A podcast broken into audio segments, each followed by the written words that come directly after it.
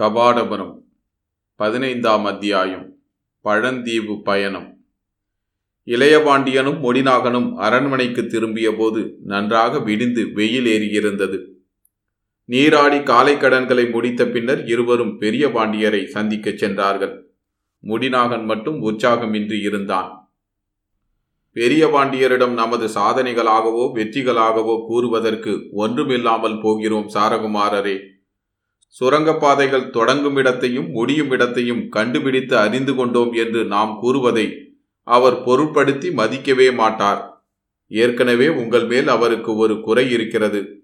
அரச குடும்பத்து பிள்ளைகளுக்கு கலை ஆர்வமோ முனைப்போ அளவுக்கு அதிகமாக இருப்பதை மறுக்கிற மனம் அவருடையது. கலைகளில் ஆர்வம் காண்கிறவன் விருப்பு வெறுப்புகளில் அழுந்தி நிற்கிற மெல்லிய மனப்பான்மையை அடைந்து விடுகிறான். இந்த மெல்லிய மனப்பான்மை அரசதந்திரத்திற்கு இடையூறானது. பிறர் எளிதில் கண்டுகொள்ள முடியாத சூழ்ச்சி திறனும் நுணுக்கமும் உள்ள வலிய மனமே அரசனுக்கு வேண்டுமென்பவர் அவர். எனவே அவரால் நம்முடைய அனுபவங்களை வெற்றிகளாக ஒப்புக்கொள்ள முடியாது என்று அஞ்சி தயங்கியபடியே அவருக்கு முன் போக வேண்டியவர்களாக இருக்கிறோம் நாம் என்றான் அவன். முடிநாகன் கூறியபடியேதான் ஆயிற்று. அவர்கள் கூறியவற்றையெல்லாம் மிக அலட்சியமாக கேட்டுக்கொண்டிருந்து விட்டு முடிவில் அந்த அலட்சியத்துக்கு ஒரு முத்திரை வைப்பது போல் புன்முறுவல் பூத்தார் வெண்தேரி செடிய மாமன்னர்.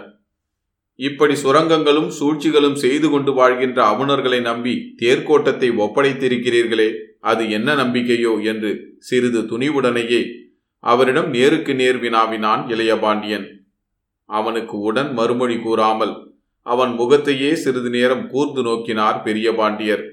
பின்பு நிதானமாகவும் சுருக்கமாகவும் அவனை நோக்கி சில வார்த்தைகளை கூறலானார். உன்னுடைய கேள்விக்கு விடை இங்கே இல்லை. இந்த புதிய கோநகரத்தின் தென்பகுதி கடலுக்குள் அங்கங்கே காடுகளாகவும் மலைகளாகவும் சிதறி கிடக்கும் ஆயிரக்கணக்கான பழந்தீவுகளில் இருக்கிறது அந்த விடை. இருக்கட்டும் அந்த பழந்தீவுகள் எல்லாம் கவாடபுர கோநகரத்தின் ஆணைகளுக்கு உட்பட்ட சிற்றரசுகள் அல்லவா? அவைகளை நம் பகைகளாக கருத நேர்வது எப்படி?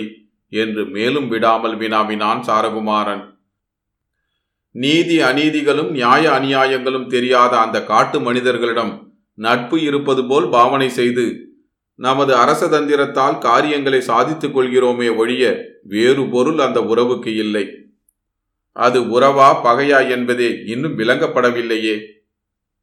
விளக்கப்படாமல் இருக்கிற வரைதான் சில நிலைமைகளுக்கு பாதுகாப்பு அதிகம். சில வேளைகளில் அவசரப்பட்டு அவற்றை விலக்கி முடிவு கண்டு விடுவது கூட சிறுபிள்ளைத்தனமாக முடிந்துவிடும். பல்லாயிரக்கணக்கான அவுணர்கள் தமது தேர்க்கோட்டத்தில் அடிமைகளைப் போல் பணிபுரிகிறார்கள். தென்பழந்தீவுகளில் உள்ள வானலாவிய மரங்களிலிருந்து வைரம் பாய்ந்த அடிமரப் பகுதிகளும் பிற சட்டங்களும் நமது தேர்க்கோட்டத்திற்காக கிடைக்கின்றன. கபாடபுரத்திற்கும் அந்நிய தேசங்களுக்கும் இடையே ராஜவாட்டையைப் போல பயன்படும் கடல் வழிகள் எல்லாம் இந்த தென்பழந்தீவுகளை ஊடறுத்து கொண்டே செல்கின்றன. அப்படி இருக்கும்போது இந்த பழந்தீவுகளின் அவுணர்களோடு நாம் கொண்டிருப்பது பகையா உறவா என்பதை அழுத்தி உரைத்து பார்த்து விளங்கிக் கொள்ள முயல்வதும் கூட அவசியம்தானா என்பதையும் அதன் பலாபலன்களையும் சிந்தித்து பார்க்க வேண்டும். இப்படியே தொடர விடுவதுள்ள பயன் என்னவாக இருக்கும் என்று புரியவில்லை. பெரிய நன்மைகள் இல்லாவிட்டாலும் தீமைகள் எவையும் இல்லை. நமக்கு வேண்டிய மரங்களும் காய் கனி கிழங்குகள் அபூர்வ மூலிகைகள் முதலியவனெல்லாம் இந்த பழந்தீவுகளிலிருந்து கிடைத்து விடுகின்றன. அவர்களும் எப்போதாவது கபாடத்திலிருந்து முத்துக்களையும் ரத்தினங்களையும் கொண்டு போகிறார்கள். கடல் கோளுக்கு பின் இந்த புதிய கோநகரத்தையும் தேர்கோட்டத்தையும் நான் சமைக்க முயன்றபோது பல்லாயிரக்கணக்கான அவுணர்கள் உதவியாக இருந்தார்கள். அவர்களோ அவர்களுடைய வழிமுறையினரோதான். இப்போது இங்கு நம்மை சுற்றி இருக்கும் அவுணர்களாவர். காரணம் கருதியே அவர்களை நான் பொதுவாக விட்டு வைத்திருக்கிறேன். விரோதிகளாக ஏற்றுக்கொண்டு அழிக்க முயலவும் இல்லை. நண்பர்களாக ஏற்றுக்கொண்டு கொண்டாடவும் இல்லை. மனம் இடைவிடாமல் நினைப்பதற்கும் பாவிப்பதற்கும் விளைவுகள் கூட நாளடைவில் ஏற்பட்டுவிடும் என்ற நம்பிக்கை எனக்கு உண்டு. சிலரை காரணமின்றி பகைவர்களாகவே பாவிக்கத் தொடங்கிவிட்டோம் என்றால் நாளடைவில் நாம் அவர்களிடமிருந்து பகைத்தன்மைக்குரிய தீவிர விளைவுகளையே எதிர்பார்க்கலாம். அவுணர்களை நான் அப்படி கருதாததற்கு இதுதான் காரணம். வெறும் சுரங்கங்களால் என்ன செய்துவிட முடியும்? எங்காவது அயர்ந்த இடங்களில் கொள்ளையடிக்கிற முத்துக்களையும் ரத்தினங்களையும் தங்கள் தீவுகளுக்கு கடத்தி கொண்டு போக முடியும். தேர்களை ஓர் அணு அளவு கூட அசைக்க முடியாது. கடல் நீரில் தேர்களை ஓட்டி கொண்டு போய் அவர்களுடைய தீவுகளில் நிறுத்திவிட முடியாது. ஆகவேதான் இவர்களை பெரிதாக பொருட்படுத்தி நான் கவலைப்படவில்லை. ஆதலால் என்னுடைய கவனம் ஒரு பகுதியில் மட்டும் கூர்மையாக இருக்கிறது. இந்த அவுணர்களில் சிலர் நமது கோநகரத்தின் தெய்வீக கபாடங்களில் உள்ள ரத்தினங்களை பெயர்த்து கொண்டு போய்விடுவதற்கு ஏற்பாடுகள் செய்து வருவதாக கேள்விப்படுவதை மட்டும் என்னால் பொறுத்து கொள்ள முடியாது. அவர்கள் இங்கு குளித்தெடுக்கப்படும் முத்துக்களையும் நமது மகேந்திரமலை ரத்தினாகரங்களில் விளையும் ரத்தினங்களையும் மாறிக்கொண்டு போனால் கூட ஓரளவு அவற்றை பொறுத்து கொள்ளலாம். கபாடங்களை நெருங்கினால் அவர்கள் தங்களுக்கே அழிவு தேடிக் கொள்கிறார்கள் என்றாகிறது.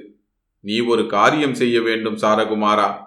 உன்னுடன் நகரணி மங்கலத்துக்காக இங்கு நம் கோநகரத்துக்கு வந்திருக்கும் அபிநயனாரும் சிகண்டி ஆசிரியரும் ஏனைய சங்க புலவர்களும் சிறிது காலம் இங்கேதான் தங்கியிருப்பார்கள். அவர்களை பற்றி உனக்கு கவலை வேண்டாம்.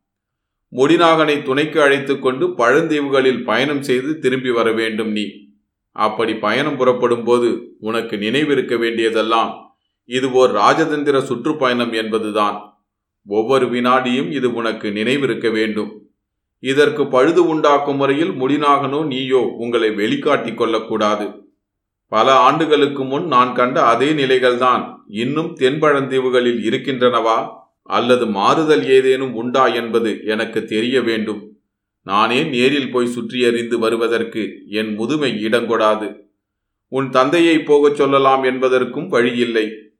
கோநகரத்து அரசியல் கடமைகளை அவன் கவனிக்க வேண்டும். ஆகவே தவிர்க்க முடியாத காரணத்தால் உன்னையும் முடிநாகனையும் பழந்தீவுகளுக்கு அனுப்ப முடிவு செய்துள்ளேன் குழந்தாய். நான் கூறுகின்றவைகளை கவனமாக கேட்டுக்கொள். கொற்கையிலும் மணலூரிலும் தங்கி இலக்கண இலக்கியங்களை கற்று அறிவது போல் இது அவ்வளவு சுலபமான காரியமில்லை. நீயோ அரசியலின் பாலபாடத்தை கூட இன்னும் கற்கவில்லை. அரசியல் ஞானமும் சூழ்ச்சி திறன்களும் படிப்படியாய் அனுபவங்களின் மூலமே கிடைக்க வேண்டும். சில அனுபவங்கள் நமக்கு பாதகமாய் முடியலாம். அவற்றாலும் நாம் சில படிப்பினைகளை கற்றுக்கொள்ளலாம். இன்னும் சில அனுபவங்கள் நமக்கு சாதகமாய் முடியும். அவற்றாலும் நாம் சில படிப்பினைகளை கற்றுக்கொள்ளலாம். வேறு சில அனுபவங்களோ சாதகமாக முடியுமா பாதகமாக முடியுமா என்பதை இனங்காண முடியாமல் அரைகுறையாக நிற்கும். அவற்றிலிருந்து படிப்பினைகளை தேடும் வேலைகளில் மட்டும் அவசரப்பட்டு விடக்கூடாது. பழந்தீவுகளில் பயணம் செய்யும் போது தேசாந்திரிகளைப் போல் சுற்றித் திரிய வேண்டுமே ஒழிய கபாடபுரத்து அரச குடும்பத்தை சேர்ந்தவர்கள் போல் அவர்கள் சந்தேகப்படும்படி நடந்து கொள்ளக்கூடாது. அவ்வாறு சந்தேகப்பட இடம் கொடுத்து விட்டீர்களானால் நீங்கள் அவர்களை சுற்றி பார்த்து அறிந்து கொள்ள முடியாமல் அவர்கள் உங்களை சுற்றி பின்தொடர ஆரம்பித்து விடுவார்கள். இதில் பலவற்றை முடிநாகன் நன்றாக அறிந்திருப்பதால் தான் அவனை உன்னோடு துணைக்கு அனுப்புகிறேன் என்றார் பெரிய பாண்டியர்.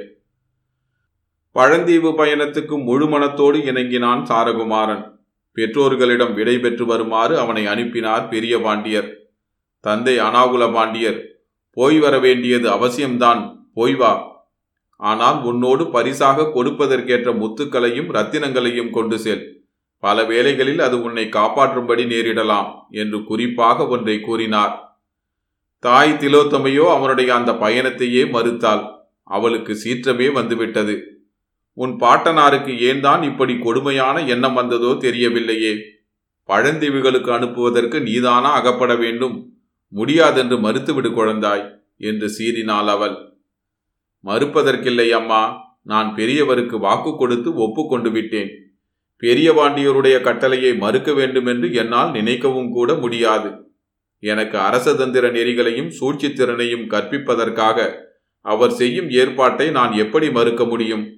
தவறாமல் நானும் முடினாகனும் பழந்தீவுகளுக்கு போயே ஆக வேண்டும். அதனால் எனக்கும் சில அரசதந்திர பயன்கள் உண்டு என்று புன்சிரிப்போடு அன்னைக்கு மறுமொழி கூறினான் அவன்.